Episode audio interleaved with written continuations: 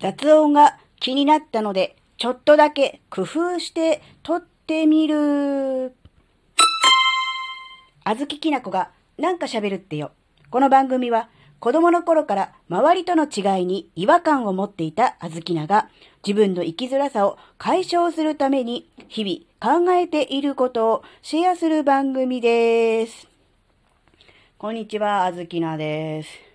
皆さんは自分が収録した番組を聞くことってありますか？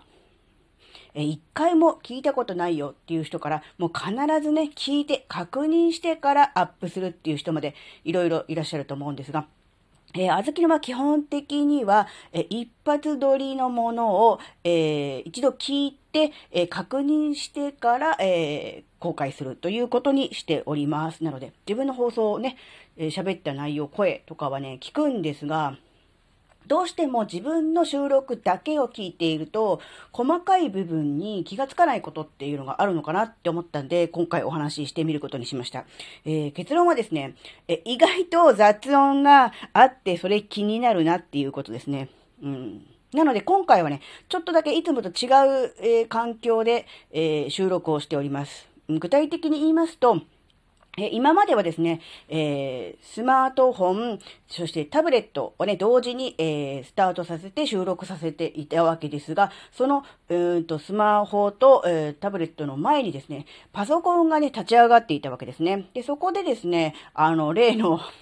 自作の CM を流すという感じでパソコンを立ち上げていたんですが、どうやらそのパソコンの、うん、なんだろうな、動作音、動作音って言っておかしいのかななんかこう、ブーみたいな感じの、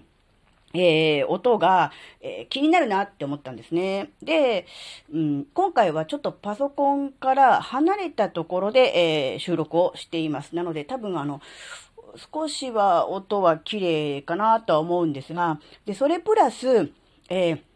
今までは、えー、台、テーブルの上にね、スマホとタブレットを置いて、そこに向かって喋っていたわけですが、そうではなく、今はですね、目の前に、えー、立てかけて、えー、あるスマホ、タブレットに向かって喋っています。えー、あの、あずきなはバイオリンを弾くので、えー、あの、譜面台があるわけですね。その譜面台に、えー、二つを立てかけて、ちょうど顔のあたりに来るような感じで、の場所で、えー、喋っています。なので、もしかすると、えー、うん、音がはっきり聞き取りやすいかもしれないし、逆に音が大きすぎて耳障りの可能性もあると思います。なので、これはあの、もう一個ね、聞き直してみないといけないわけですが、なんで気がついたのかっていうとですね、実はあの、自分の放送をね、あの、収録をあの公開する前も聞くんですが、公開した後も聞くわけですね。で、その時に、えー、単純に自分の番組だけを再生するのではなくて、例えば新着みたいな感じでこう、だらーっとこういっぱい出るじゃないですか、他の人のも。とか、そう、あの、なんだろうな。自分がフォローした番組の一覧みたいな感じの、他の人の番組の中に自分の番組も入っているみたいな状態で聞くわけです。で、あえて自分の番組の前後も聞くわけですね。そうすると、他の人がどういう感じで、えー、話しているのか。もちろん内容もそうですし、声とか喋り方とか、音質なんかもわかるわけです。で、その番組が他の人の終わりますよね。そうすると自分の番組が始まるわけです。ピンポーンって言ってね。その時に急に音が大きすぎる、あるいは小さすぎる、あるいは雑音がすごく目立つとか、喋り方がちょっと変とかっていうのがわかるじゃないですか。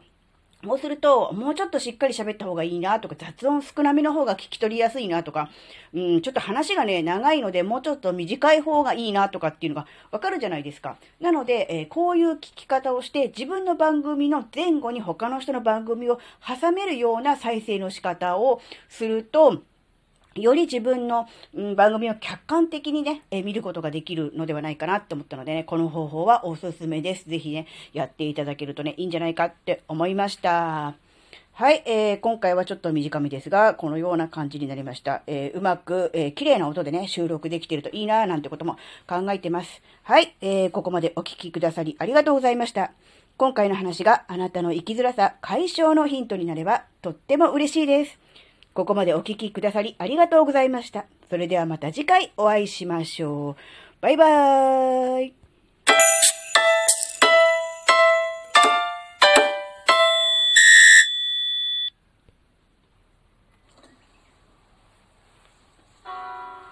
あずききなこの Kindle 本自分年齢で生きる Amazon Kindle ストアで好評発売中